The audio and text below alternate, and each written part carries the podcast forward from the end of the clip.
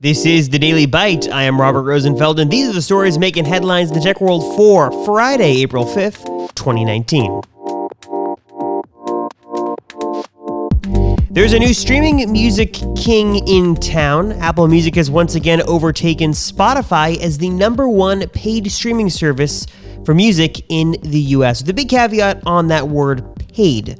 According to the Wall Street Journal, Apple has surpassed 28 million subscribers in the US that are paying for the service monthly, which is just a bit more than the 26 million that currently pay for rival Spotify. According to the journal Sources, Apple Music is growing faster globally at a rate of 2.4 to 2.8%, compared with Spotify's roughly 2 to 2.3%, and the gap is starting to close in other markets outside the US.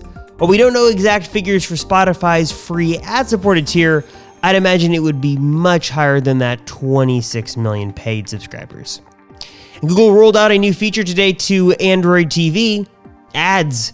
The tech giant quietly rolled out a new feature to their Android TV pilot program, adding a row of ads right on the home screen. The new sponsored channels selection would be prominent on the smart TVs and other third party boxes that run off the Android TV platform, and users in the program have already taken to social media to complain. So we'll see if this new quote unquote feature ever makes its way out of beta.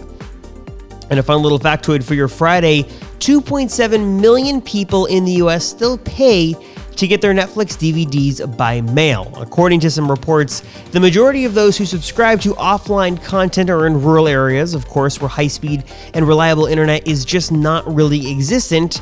And other more internet fortunate customers reportedly still pay the monthly fee just for the wider catalog of content don't mind waiting a few days to go to the mail and get their selection. For links to today's stories, ways to support the show, and a whole lot more, visit robistech.com slash dailybyte. Have a great weekend, everybody.